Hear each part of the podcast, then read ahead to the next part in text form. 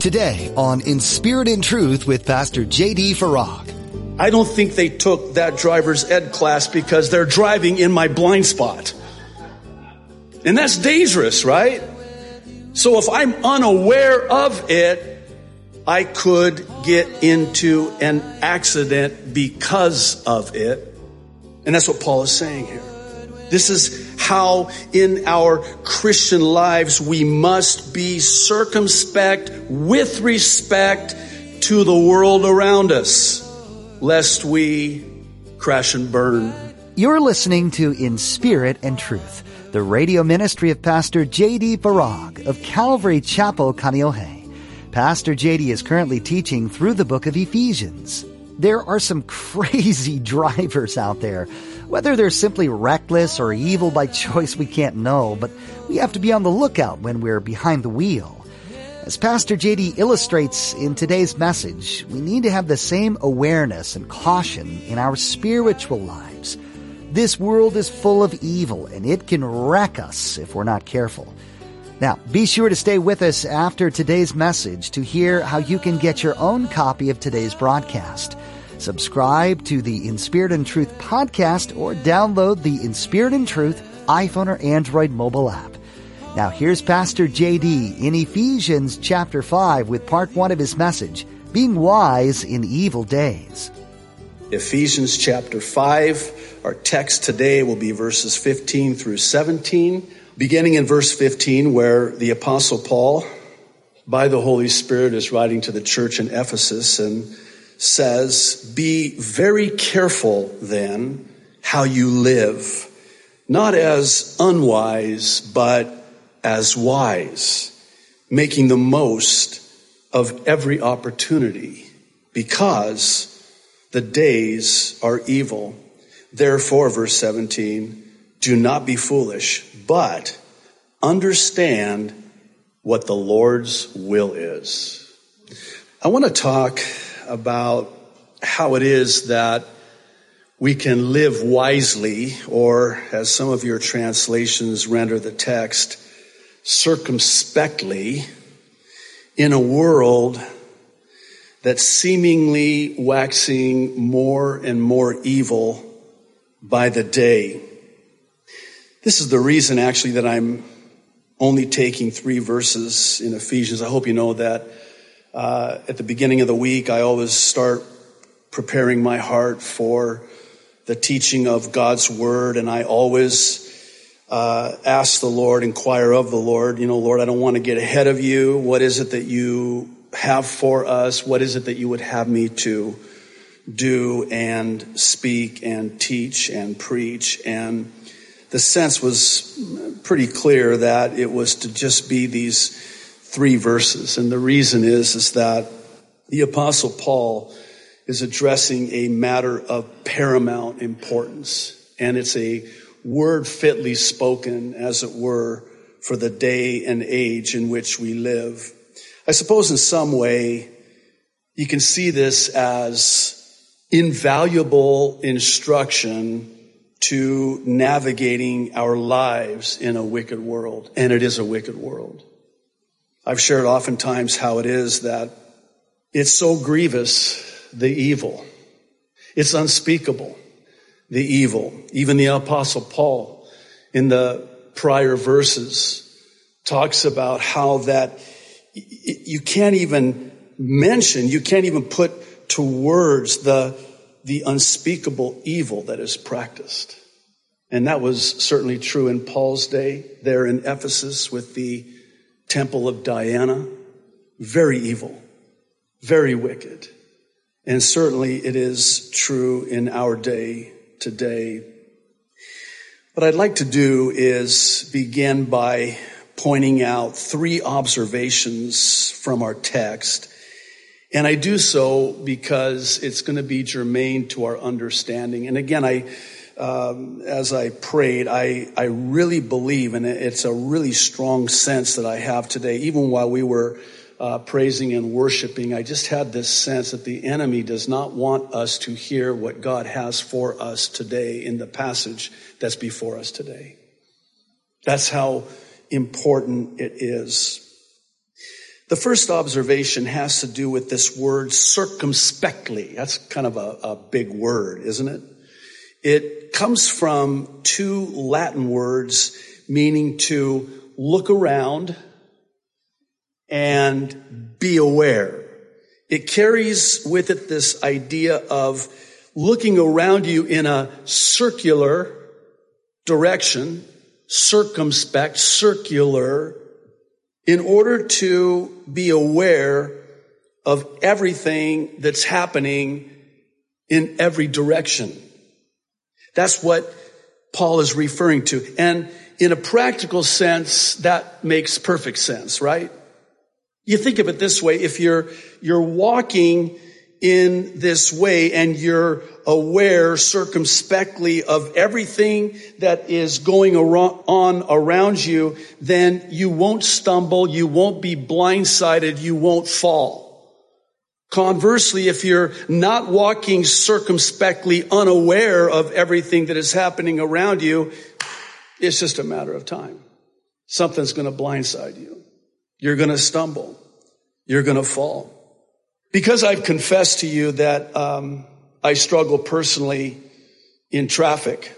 I've confessed this. So, Lord knows my heart and how it is that my sanctification flees from me when I get behind the wheel. And it's always on my way to church when I'm praising God and I'm praying and, it's just great time. It takes me 22 minutes to get from where I live to the church. And those are the most valuable 22 minutes that I have. And the enemy is right there to have, a messenger from Satan cut me off and slow me down and, tailgate me. That's the worst. No, that's the worst. And I've confessed that. I think it was a couple weeks ago. You can get the CD or watch it online. I was very honest with you about how I feel about demonic tailgating. And so, so I'm going to use a driving in traffic illustration, okay? So I need to drive circumspectly, okay? So I'm driving and I'm aware of the car that's in my blind spot. That's demonic too, I'm convinced, right? It's intentional. I remember driver's ed. My driving instructor always stressed, never drive in somebody's blind spot. I don't think they took that driver's ed class because they're driving in my blind spot. And that's dangerous, right? So if I'm unaware of it, I could get into an accident because of it. And that's what Paul is saying here. This is how in our Christian lives we must be circumspect with respect to the world around us, lest we crash and burn, if I can say it that way. The second observation has to do with why. Why we're to live circumspectly, why we're to live in this manner. The answer to the why question is in verse 16, where Paul says it's because the days are evil. That's why. We need to be even more circumspect because of the evil day in which we live. In other words, because it's an evil world, and certainly it is an evil world, we need to be wise and not live our lives foolishly. And I realize that saying that sounds like a firm grasp of the obvious, but notice verse 17. Verse 17 gives us more of an understanding as to why it is, and it's related to the Lord's will for us. Simply put, it's God's will that we live circumspectly in these evil days. And here's why. Listen, because God loves us, and He doesn't want for us to suffer needlessly in this evil world. Think of it as an earthly parent towards their children. How you pray for protection for them from harm and danger, especially when they're in the world, not of the world. But you don't want your children, as an earthly parent, to suffer needlessly, unnecessarily. You want them to be wise. You want them to have wisdom, to walk circumspectly, if you please. You know, I find myself sort of talking about this every week, and maybe somebody needs to hear this today, and you need to know that God loves you so much, and He's grieved when you hurt. He's grieved when you hurt, and He's grieved when you foolishly, not being wise, are injured and harmed because of that folly. He's wanting to spare us from that. He wants to protect us from that happening. We are in the world, not of the world. We're sent out as sheep into the world. It's this third observation that, to me, really sums it up. And this is what I really want to spend the remainder of our time talking about. And it just happens to be that word time. Paul says, redeem the time. And he says, why? Redeem the time because the days are evil. Now, redeemed is a most interesting word because it has the idea of buying back that which is perceived as having value. We understand it in the context of salvation by way of redemption. That God so loved the world, God so valued the world, He sent His only begotten Son to save us, to redeem us, to buy us back, paying in full. He purchased us with His blood shed on that cross. That's how valuable you are to Him. So understand now, redeemed in this context. So what Paul is saying here is that the time we have, and with it, the opportunity we have, are of great redemptive value. Now think this through with me. I would suggest that the reason time is so valuable is because of that age-old principle of supply and demand. Stay with me. An increased demand will bring about a depletion of supply, which in turn propels an increase of value. In other words, the more you have of something, the less you value that something that you have plenty of. And it works the other way. The less that you have of something, the more you value, the less that you have of that something. I know that's not proper English, but you get the point, right? This is why time is so valuable. The supply is disproportionate to the demand. And when you're running out of time, you'll value time. Because there's not much time left. I need to redeem the time. In other words, time now, and especially, can we talk? Those of us who are, well, older, you young people, can you just hang tight with us for just a moment? The older you get, the more you value time, right? The more you value time as you get older is because you don't have much time left. That's called supply demand. Turn with me to the Gospel of Matthew.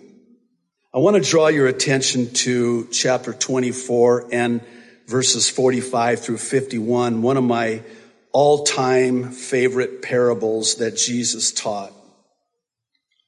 Jesus' teaching says, "Who then is the faithful and wise servant, whom the master has put in charge of the servants in his household to give them their food at," interesting, "the proper time? It will be good for that servant whose master finds him doing so when he returns.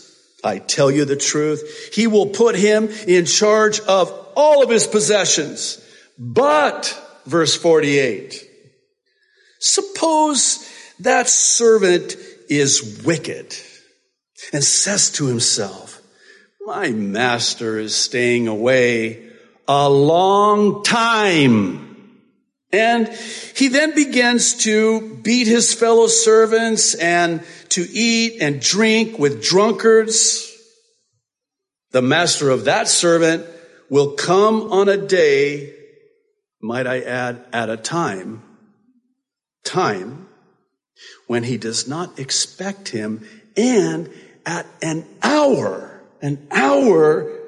he is not aware of. He will cut him to pieces and assign him a place with the hypocrites, where there will be weeping and gnashing of teeth." Wow. The reason this particular parable is one of my all-time favorites is because it speaks to the wisdom of redeeming time, valuing time, and the foolishness of devaluing time.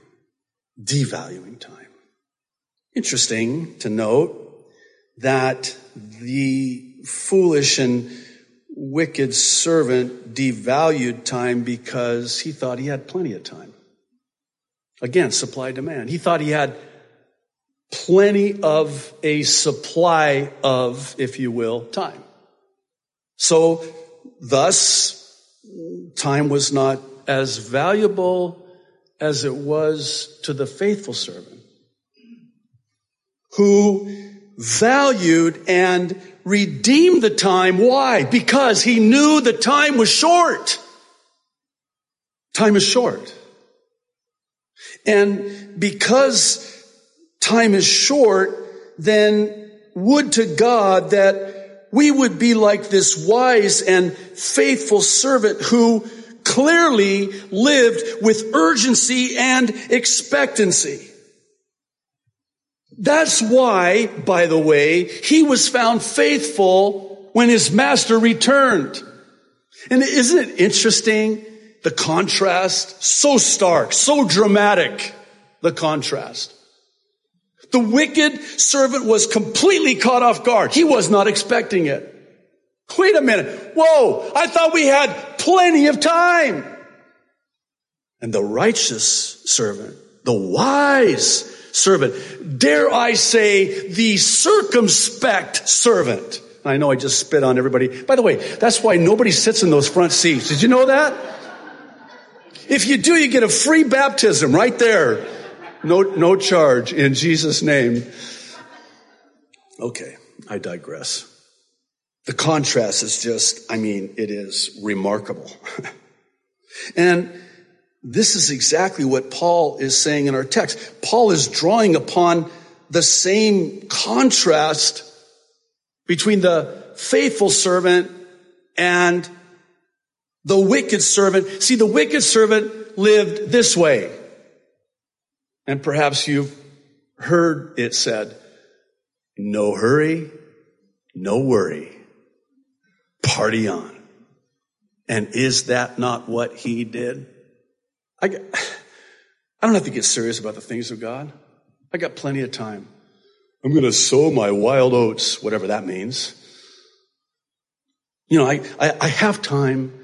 And so what does he do? He eats, drinks, parties, lives a rowdy life. Totally unaware. Why is he unaware? He doesn't know what's going on around him. Oh, what's going on around him? Oh, evil. The days are evil. And when you circumspectly, circularly, is that a word? Let's say it is. Circularly, look around you and are aware of everything that is happening, you realize just how evil the day is. And as such, just how short the time is also. And so Paul is exhorting them then and us now to be wise, redeem the valuable time, and make the most of every opportunity while there's still time. There's still time. Not much. But I think we do err greatly when, like this wicked servant, we believe, better said, have been deceived into thinking that there's no hurry. There's a fictitious account that's told. I forget who had it in their commentary. It's immaterial anyway, but it basically goes like this. This is the gist of it. So there's an emergency meeting that Satan calls for all of his demons to attend. There's a serious problem. People are coming to Christ. And we got to do something, and we got to do something fast. You know, Revelation 12 says that Satan knows he has but a short time. He's trying to do something about the short time that he has. That should tell you something. So basically the meeting was because of the urgency and the seriousness of people coming to Christ. So he opens it up. What are we going to do? One of the demons speaks up and says, I know. We'll tell them there's no heaven. Satan says, nah, it's not going to work. I mean, the whole creation screams of a creator praising their creator. There's no way. I mean, you might get some, but you're not going to get them all that way. So another demon speaks up and says, okay, instead of telling them no heaven, let's tell them there's no hell. Oh, yeah. We're all going to go to a better place. We're all going to go to heaven. There's no hell, no problem, no worry. Satan says, nah. Innate within man, as God created man, there is this understanding of the justice of God, the judgment of God. After we accept Jesus into our lives, we start a journey of faith with him. We don't always grow in our faith, though. Pastor JD's messages in the book of Ephesians encourage us to continually seek to grow deeper and deeper in our relationship with our Savior. We can't get comfortable and complacent in our walks. By spending time with other believers, diving into the Word, and spending time in communication with Jesus, we'll continue to grow closer to him. We're so glad you tuned in to Pastor J.D. Farag's teaching today. We'd like to tell you how you can access additional messages. Simply visit InSpiritAndTruthRadio.com and click on Listen to search through our archive of Pastor J.D.'s teachings. Take these messages with you on the go with our mobile app. This app is free and provides you with hours of insight into the Bible, helpful links, and even the latest editions of Pastor J.D.'s Mideast Prophecy Update. In these updates, Pastor JD looks into the news and events happening around the globe and compares them to the prophecies of the Bible, sharing God's views on what's taking place. These messages are new each weekend and will help you put world events into perspective. These Mideast Prophecy Updates are also available to watch on our YouTube channel, which you can access through InSpiritAndTruthRadio.com. Join us on Facebook as well and keep up to date on everything that's happening at In Spirit and Truth. Thanks for joining us today. Pastor JD will continue studying through the book of Ephesians next time on In Spirit and Truth.